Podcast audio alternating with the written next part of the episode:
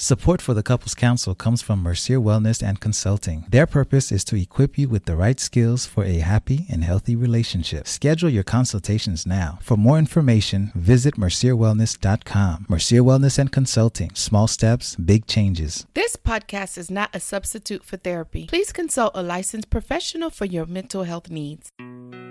Now, on, with, the, show.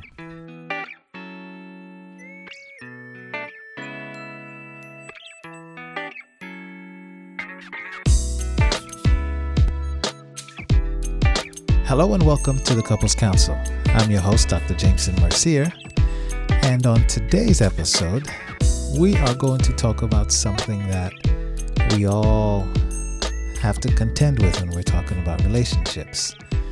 Um, some of us get it right, some of us struggle, you know, and I don't mean one, I mean us as in couples.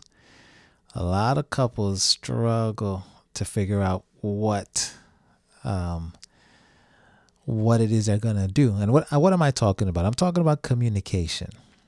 Okay, over the next few weeks, uh, we're gonna do a three or four part series about communication, um, because we blame communication for the problems we have in our relationships, and sometimes it is a matter dealing with communication, but other times we just blame communication because we're selfish or we are um, we maybe we don't want to be married. I don't know, right? So we're gonna tackle it. We're we're gonna give communication its credit where it deserves its credit, but we're also um, not gonna scapegoat communication if that makes any sense. Okay, so but before we get into that, I wanted to share an interesting article that I read um, few days ago, uh, the story I saw in the news about in a couple, uh, not sure where they're from, but they've been married for 70 years.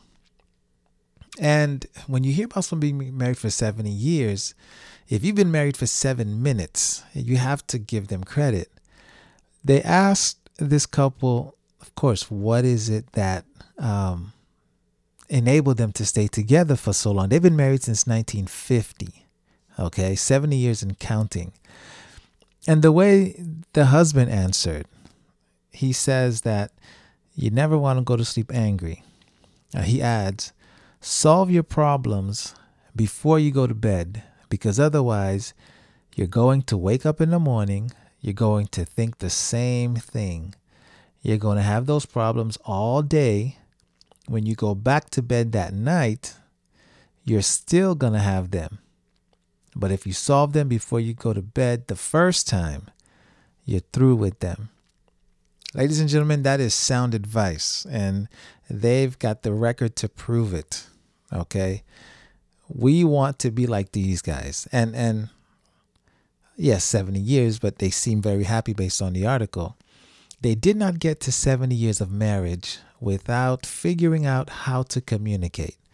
So that's the first thing, right? They figured out how to communicate, and it is a language that works for them. So, what that means is the way I may communicate with my wife and the way this couple communicates after 70 years may be completely, probably will be completely different for you. Okay? There are many different factors that go into uh, how a couple communicates, right? What they communicate about, when they communicate, um, a lot of unspoken things, all of which we're going to get into over the next few weeks. But for the sake of this show, we're gonna just gonna focus on how we started, right? So we titled this episode "Can We Talk?" Right? Can we talk? So this question, it's a bit of a two-parter, right? Can we talk at one, asking for permission, and two, can we talk? Like, are we able to talk? Do we even know how to talk? And the fact is, a lot of couples just don't know how. Okay. What a lot of couples do, I've found, is they play the mind reader game. And you guys know who you are. Okay in the past, I've been uh, I'll admit I've been guilty of playing the mind reader, as well as feeling like my mind was already read, right? So this is when we say you should have known or I thought you knew, right? The mind reader. That so first if, if you're one of these people who plays the mind reader or the one whose mind is being read, right? Let's not confuse the two. Don't the mind reader, you're doing too much. You're doing too much. Um, trying to guess, and that's all it is. Trying to guess versus actually asking the question. And the one who's just letting their mind be read, that's lazy. Okay, that is lazy. Inevitably, playing this game will end up in miscommunication and conflict. Okay, there have been times where Herdyne has said something to me, and instantly I assume she knew what I was thinking or what was already happening only to find out days later she had no clue, no idea. Okay, in other instances, I've been upset about something, and a lot of them just real silly. I'm upset, and I just assume she knows what I'm upset about or what's bothering me. Okay, that is not how we communicate. So if you're playing that game, um, cut it out. The next one, not only do we try to be clever, but we are a bit too clever, too clever for our own good. Listen, keep it simple, okay? Uh, there's an acronym KISS. You, you, I'm sure lots of you have heard this. Keep it simple, stupid, right? That that's what that last S stands for. Don't try to be too clever. You know, we, especially in this age of technology and all of the emojis, which, by the way, texting, there are just some conversations that are not for texting. Okay. But we try to be too clever, we try to do too much, or some of us will use words that, first of all, we don't even know how to spell or know what it means. So we ain't got no kind of business trying to speak a language or use words that we don't understand. Okay? And what I've heard or been told, you know, one partner, be it the husband or the or the uh, the wife, they try to get clever because they're trying to confuse their partner. Okay, um, say things like, "Oh, I told you this. I thought you knew. Remember when?" And it is a downward spiral because if I feel like you're trying to confuse me and you're not being straight with me, okay, now we got a whole different set of problems. And in, and again, inevitably, it's only a matter of time before the one who's just trying to be too clever, trying to be too slick, you know, fast talking, it's only a matter of time before you you, you trip over your own tongue and, and upset your partner. Right? No one's comfortable with someone who's slick talking and just saying too much, um, you know, quick to answer. There's just something fishy about that, right? And if that that's your partner, you, you, you we're not we're just not happy about that. Um, the next thing, okay, games, right? Games. Um, instead of talking, a lot of people like to play games. Um, when I was younger, I had a conversation with a friend of mine. When I say younger, y'all got to understand. Um, I'm talking about like high school, early college, right? I had this thing where I, I, I, used to I used to play games. Okay, I'll confess. I, I used to see what people were was about. Okay, judge me if you want to. I know I'm not the only one. I I because I learned a long time ago that a lot of people won't be straight with you. Okay. And rather than you asking and asking, you know, you had to kind of create some situations just to see who they were. Um, and listen, catch me on on the weekend and we can talk all day about the the good and the bad of that situation.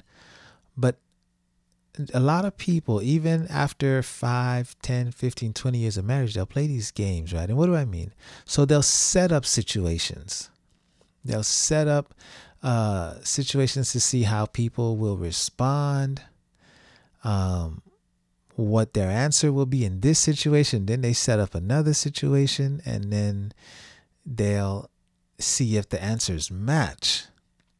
And when I ask these couples, I say, hey, listen, I can understand if we're young and we're not, and we don't know better. But after a while, being with this person, what what what is the reason? And some people just play these games. It's a trust thing, is what it comes down to. You don't believe what you're being told, so you have to test them with these games. You know, uh, he said that he would um, he would care for me or I didn't have to work, so you're gonna play like you're sick just to see what he does. Right? Or she said that, you know, she would do this, so I'm gonna I'm gonna call and say I'm here and see how she answers. Listen, it is dangerous. It is dangerous. It just is. You know, because those games they don't bring you closer together. They do not. They do not. They never will. There's only one thing, one thing only, that draws you and your spouse, your partner closer together, and that's direct, open communication. All right? And and here's the other thing, one bit of advice that I learned a long time ago, which is why I don't play these games anymore while you're trying to create situations to figure out who your husband or your wife is, right? Life also has its own way of bringing circumstances that will help people see who you really are. Think about it. Sometimes things just happen and you're like, oh my, I didn't know that. Whether it's a car accident, whether it's you know, you're getting sick or you left your phone at. I mean, think about it. Any situation. Think of a situation you were in, in, in this last week or two and you learned something from it. You don't have to to to to set up circumstances to have your friends call or text. You know what I mean? Y'all know who you are. Y'all know who are setting up like these fake fights. You know, and I'm not just talking about my people who love drama, right? Who like to fight so they can make up. Y'all know who y'all are, but some people just have to constantly see. Well, I know last week that's what they said, but I don't know about today because things might have changed. You're setting yourself up for problems that you do not need and, quite frankly, you do not want. So then the question is how do we remedy this? right? This pro- this question, can we talk, right? How do we talk? Why are we not talking? Can we remedy this? The answer is yes. The answer is yes, you can. Yes, you can learn. But there's something you got to do. Be direct. Okay? You got to be direct. And when I say be direct, you got to be direct in three specific categories some people have difficulties communicating even when they're not saying anything bad, right? And this isn't a values judgment, but they perceive what they have to say as something negative. Um, but then other people also struggle to say good things. And this may be a flaw of the individual. Maybe, you know, they, they feel awkward and I say they as if these are two strangers, but even in a marriage, understand me, even in a marriage, communication can be awkward if it's something that we've not focused on and given some resources to and, and been intentional about, right? So we want to be direct. Be direct with your compliments, okay? Um, a lot of people have a roundabout way of giving compliments. Be direct look in his eyes, look in her eyes, and say, hey, that's cool. I like that. That looks nice. You look good. You smell good. Don't beat around the bush because again, that's not going to help you. It's only going to hurt you.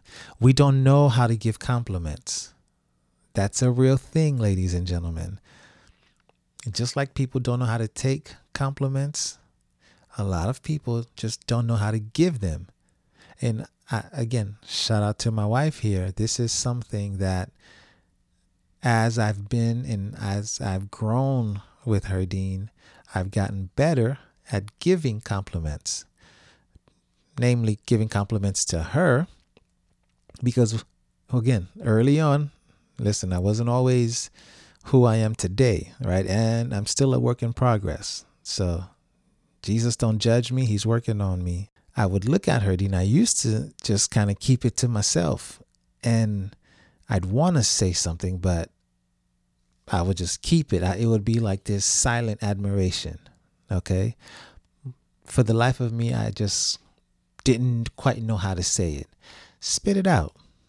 Be direct, be straight up. Tell him or her what you got going on. Now, if it's a complaint, you also want to be direct as well. Okay? This falls along the lines of being assertive. Okay, we're not asking you to be a monster and just start yelling and pounding.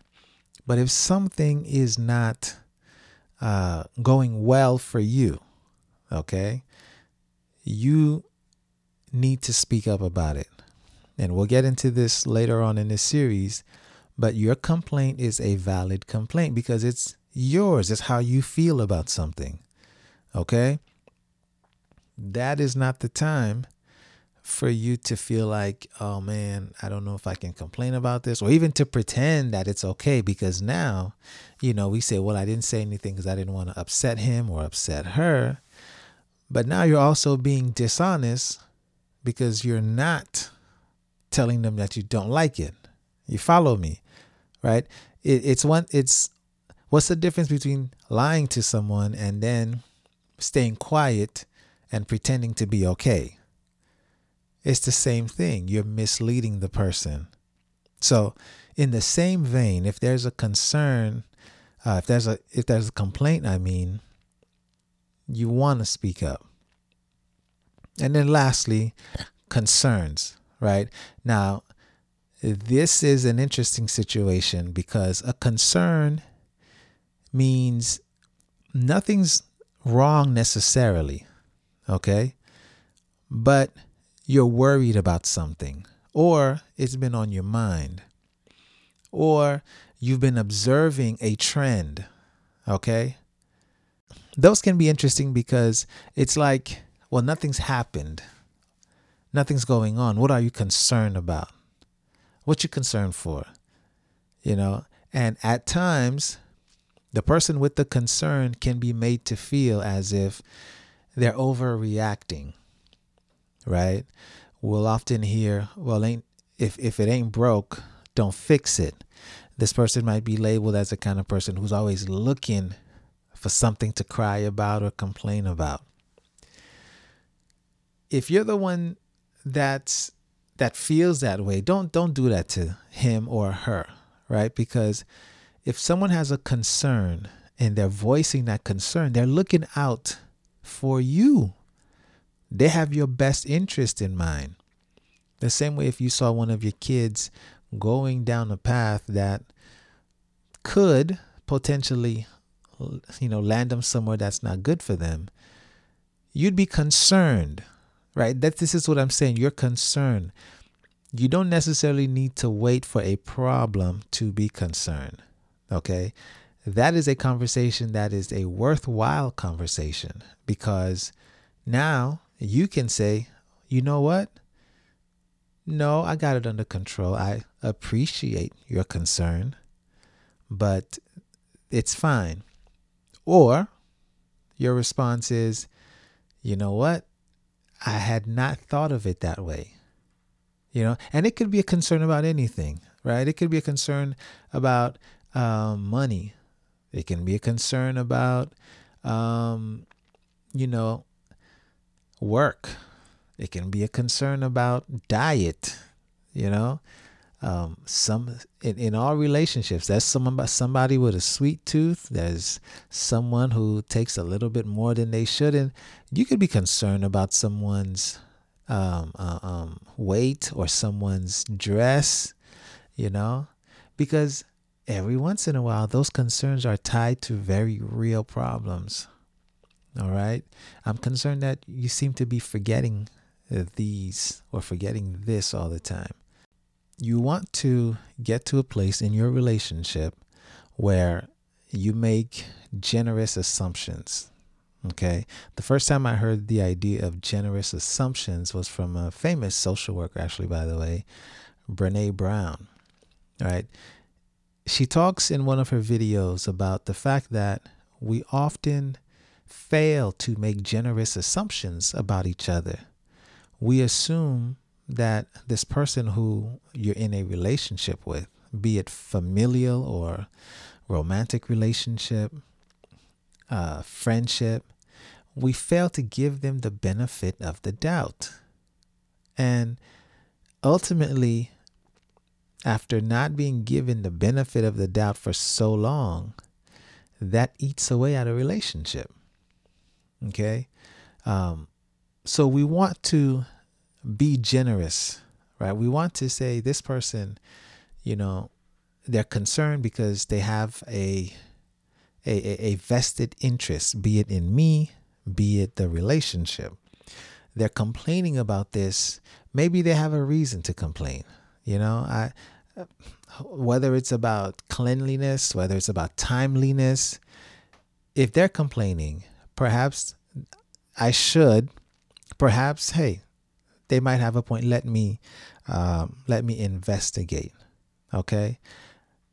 Because when that person stops complaining or stops being concerned, now no one's really looking out for this situation. And, you know, just buckle up because it, it often doesn't end well. All right. So, ladies and gentlemen, that's our show for today. Um, this was part one. Can we talk of uh, our four or five part series? I'm gonna see how far I can stretch it about uh, communication. Practice these, okay? Uh, after you've listened to this, share it with somebody who you know needs to hear it. Okay, I tell my kids sharing is caring, so let's let's let's do some sharing. Okay, we all know people who uh, could benefit from a little improvement in their communication. All right. Thank you for listening. Thank you for joining me today on this episode of the Couples Counsel.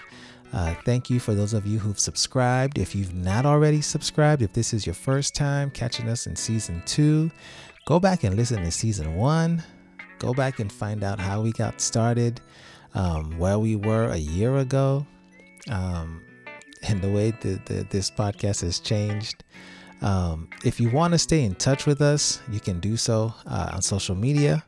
Um, Dr. Jameson Mercier on all social media. Um, dean Mercier, she's not here with me today, but uh, you can also connect with her. The simplest way is to go to mercierwellness.com, and uh, everything is there, including links to past episodes.